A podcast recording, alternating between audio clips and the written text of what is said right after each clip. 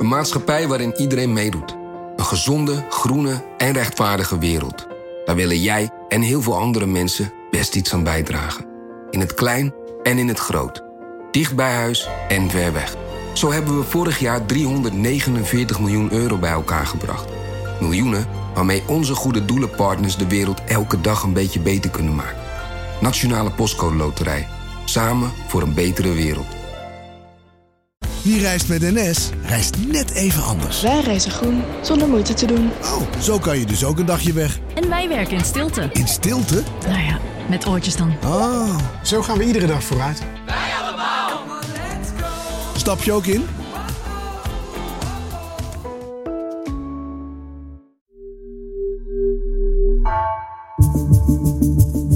Vanaf de redactie van NRC het verhaal van vandaag. Mijn naam is Egbert Kalsen.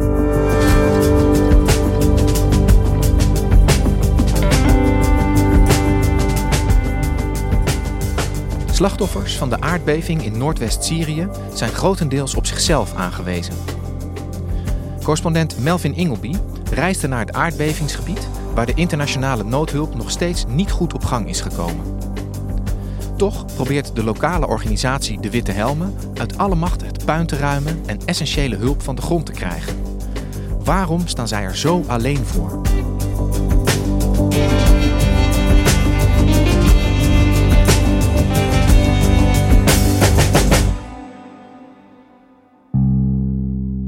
Een aantal weken na de aardbevingen van begin februari was ik in de Syrische stad Jindiris.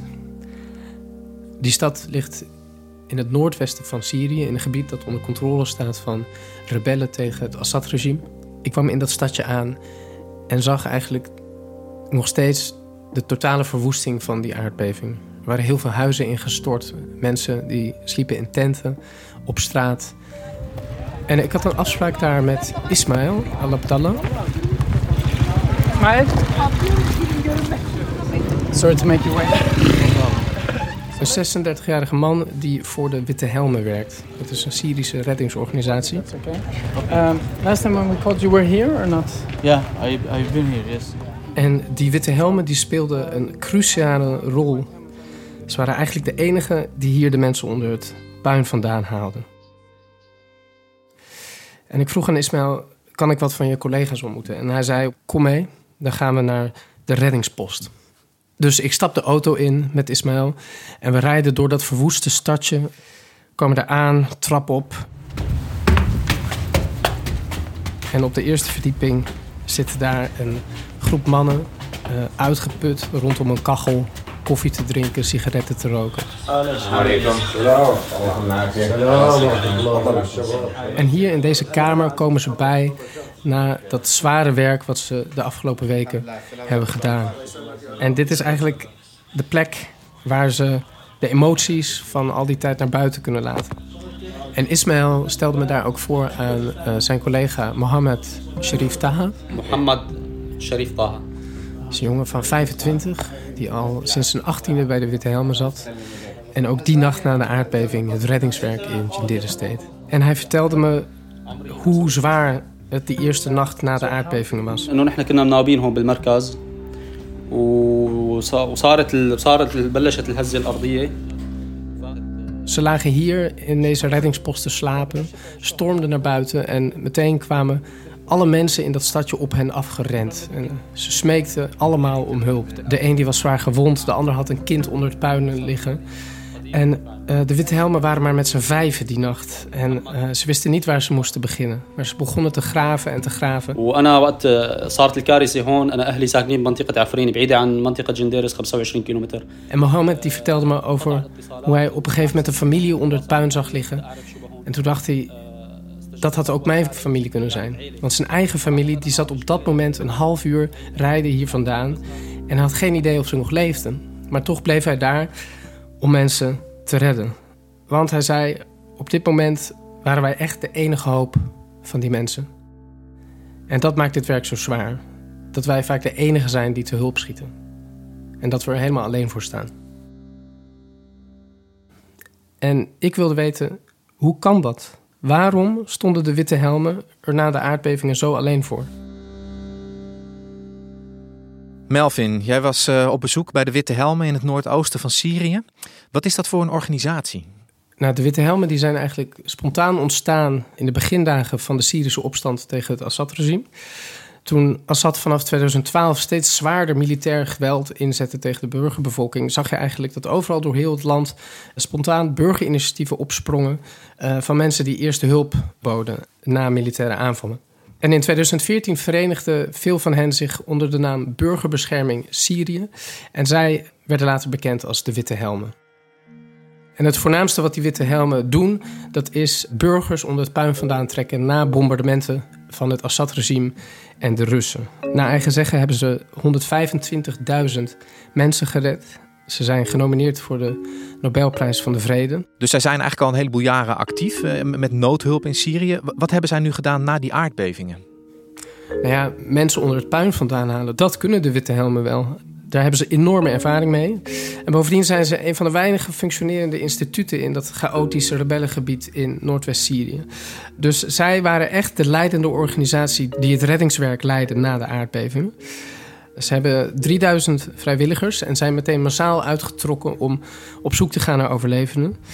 En hebben naar eigen zeggen uiteindelijk een kleine 3000 mensen uh, levend onder het puin vandaan gehaald. Maar dat had er veel meer kunnen zijn, vertelde ook Ismail mij. Of course, we sure that if we had the equipment in the right time in the right place here in Chandiris, the advanced equipment, the cameras, mics, heat sensors, etc., uh, everything will be different. Mm -hmm. And for sure we we could have saved more people, for sure. Hij zegt, we hadden gewoon een ontzettend tekort aan alles eigenlijk. Aan mensen, aan graafmachines, aan warmtesensoren. Het was echt een ander verhaal geweest als we hulp van buitenaf hadden gehad. Ja, we hebben hier in Nederland ook heel veel gezien over de, over de reddingswerkzaamheden in Turkije, hè, met name. Daar is de noodhulp echt goed op gang gekomen. Waarom hadden zij in Syrië zo weinig middelen tot hun beschikking? Ja, dat contrast was echt schrijnend. Hè? In Turkije zag je eigenlijk dat twee dagen na de aardbevingen al 3300 reddingswerkers uit 36 landen actief waren. Twee dagen na de aardbeving. Maar Noordwest-Syrië moest het doen met één Egyptisch team en een paar behulpzame Spanjaarden die ook niet hun eigen uitrusting bij zich hadden. En ook de Verenigde Naties lieten het afweten. Eigenlijk was het enige wat in de dagen na de aardbeving de Turk-Syrische grens overkwam, dat waren de lijken van Syrische vluchtelingen die in Turkije waren overleden en in Syrië begraven wilden worden.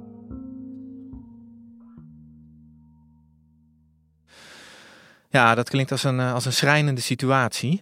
Dat die hulp zo traag op gang kwam, Melvin, heeft dat te maken met de oorlog die al jaren in Syrië woedt? Absoluut. Het gebied dat in Syrië getroffen is door de aardbeving is uh, verscheurd door die oorlog. Dus je hebt enerzijds het rebellengebied, waar ik was, en anderzijds het regimegebied. Het rebellengebied is het hardst geraakt. En dat is ook een gebied waar de bevolking van uh, ruim 4 miljoen mensen eigenlijk al jarenlang afhankelijk is van humanitaire hulp. Voornamelijk van de VN. En sinds 2014 bepaalt de VN-veiligheidsraad welke grensovergangen de VN mag gebruiken om dat rebellengebied in het noordwesten te bereiken. Eerst waren er nog vier grensovergangen, maar door herhaaldelijke veto's van Rusland en uh, China is uiteindelijk nog maar één daarvan overgebleven. En uitgerekend die grensovergang die functioneerde niet na de aardbevingen. De wegen waren verwoest, douanepersoneel was gevlucht. Dus het duurde drie dagen voordat daar de eerste hulppakketten de grens uh, overrolden. En dat waren ook nog standaard hulppakketten die al vooraf gepland waren. En eh, geen hulp die op de behoeften van de aardbeving was afgestemd. Maar je zou denken, doe in zo'n noodsituatie extra grensovergangen open. Alleen de VN die koos ervoor om eerst toestemming te vragen van het Assad-regime. Hetzelfde Assad-regime dat dat gebied al jaren op de knieën probeert te krijgen. Nou, dat regime liet op zich wachten en gaf de VN pas na een week toestemming om twee extra grensovergangen te gebruiken. En voordat die ook operationeel waren, duurde dat weer een week. Dus alles kwam ontzettend traag op gang. En dat heeft levens gekost. Dat heeft de VN ook erkend. Het hoofd van de humanitaire hulp heeft een ontmoeting gehad met het hoofd van de Witte Helmen.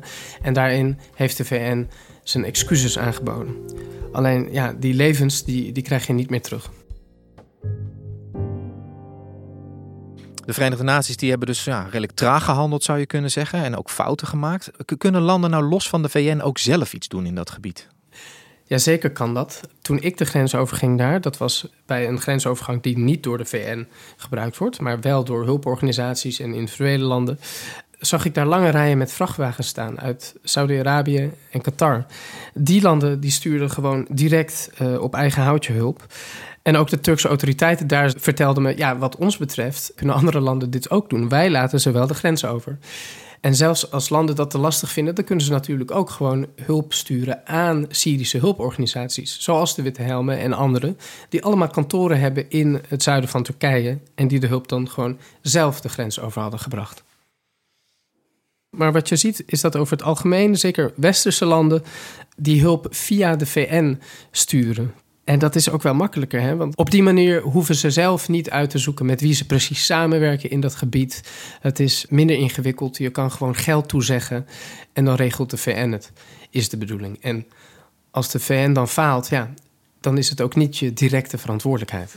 En als we even inzoomen op, eh, op de rol die Nederland heeft gespeeld tot nu toe. Wat, wat doet Nederland voor Noordwest-Syrië? Minister Liesje Schrijnemacher van uh, Buitenlandse Handel en Ontwikkelingssamenwerking heeft meteen na de bevingen gezegd: we mogen Syrië niet vergeten. Dus het kabinet dat heeft 10 miljoen euro ter beschikking gesteld voor Syrië. Maar als je kijkt hoe het precies besteed wordt, dan kun je wel vragen stellen. Zo gaat het grootste deel, 7 miljoen, naar de VN. En we hebben dus gezien dat die moeite hebben met snel in actie komen. En ongeveer 40% van die 10 miljoen die gaat naar regimegebied. En nu is het natuurlijk belangrijk om de mensen in het regimegebied te helpen. Alleen is het rebellengebied harder getroffen en bestaat het risico, zoals de minister zelf benadrukt, dat het regime die hulp afroomt. De minister zegt de hulp komt gewoon niet op de goede plek terecht. Daarnaast heb je ook nog de 108 miljoen die Giro 555 inzamelde. Ik heb ook met hen gesproken. Zij zeggen ja, een deel van dat geld gaat ook naar Syrië. Ze werken zowel met organisaties in rebellengebied als in regimegebied. Maar hoe dat geld precies verdeeld gaat worden tussen de twee, daarvan zeggen ze dat is nog te vroeg om te zeggen. En hoe dan ook uh, werkt Giro 555 niet samen met de Witte Helmen. En ook de Nederlandse overheid heeft de Witte Helmen geen steun geboden na de aardbeving. Sterker nog, ze hebben niet eens contact opgenomen.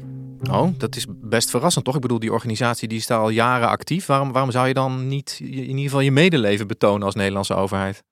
Ja, dat was ook verrassend voor de Witte Helmen zelf. Uh, ik sprak daarover met Farouk Habib. Hij is de plaatsvervangend directeur van de Witte Helmen en regelt al het contact met internationale partners. I'm Farouk Habib.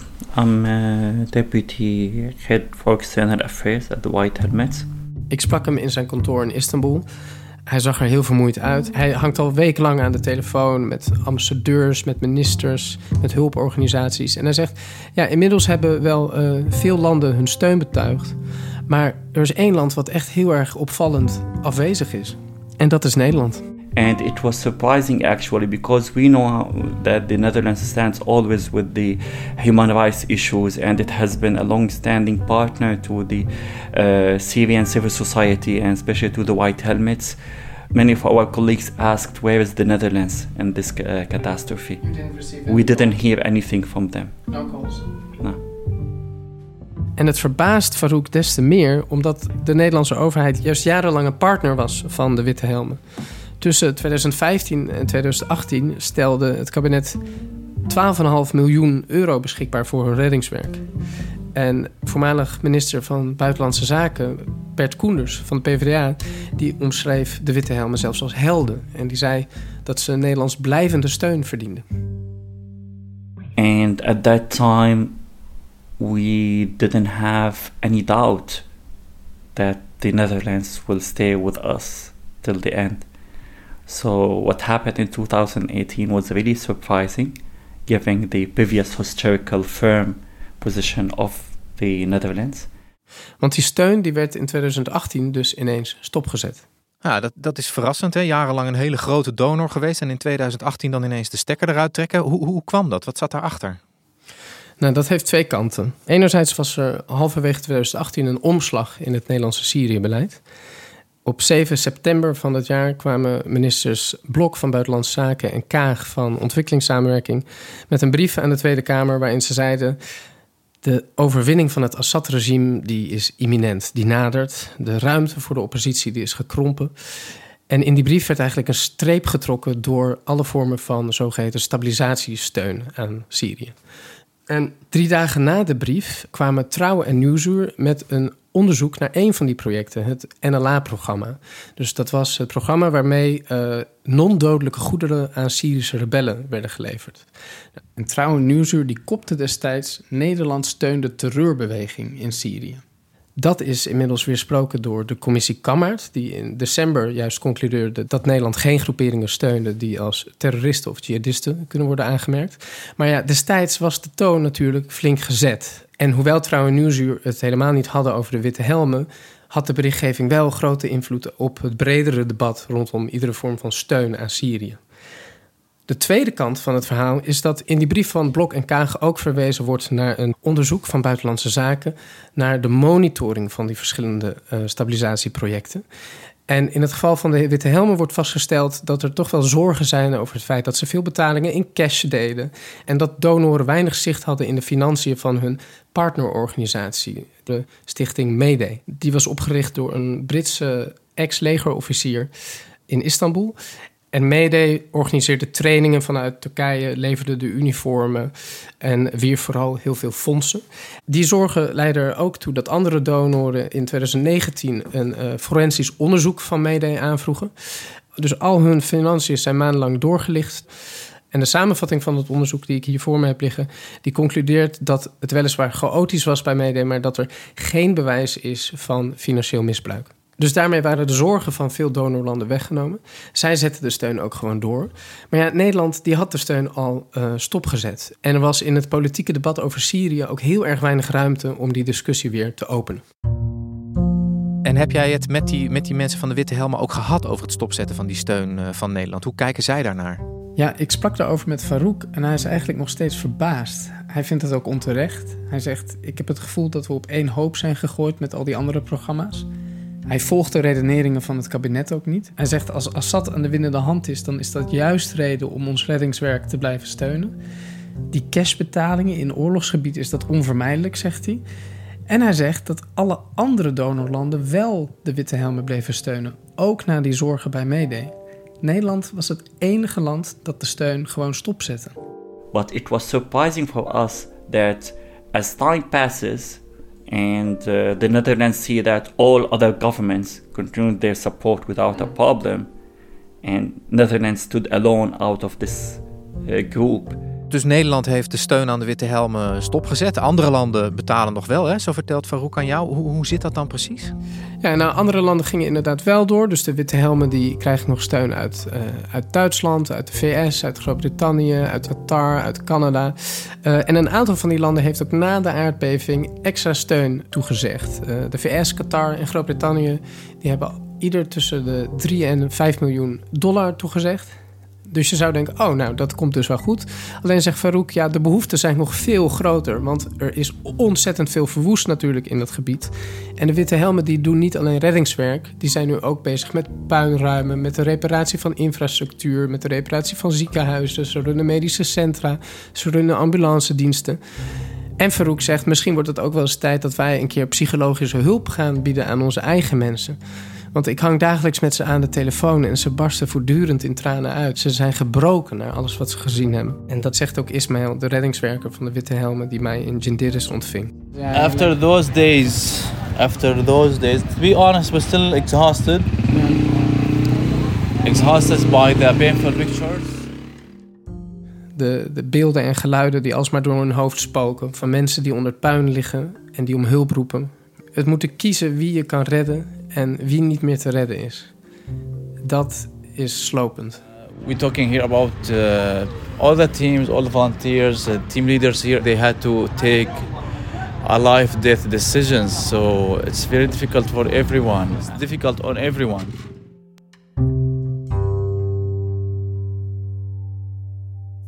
Melvin, dankjewel. Graag gedaan.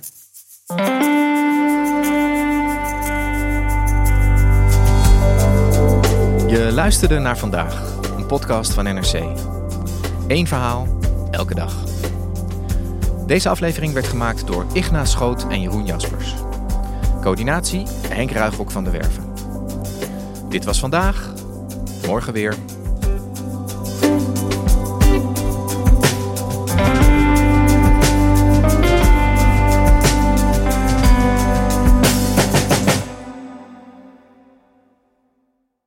We zijn heel benieuwd wat jij van onze podcasts vindt. Je helpt ons enorm door een korte vragenlijst in te vullen op nrc.nl/slash podcastonderzoek. Dankjewel.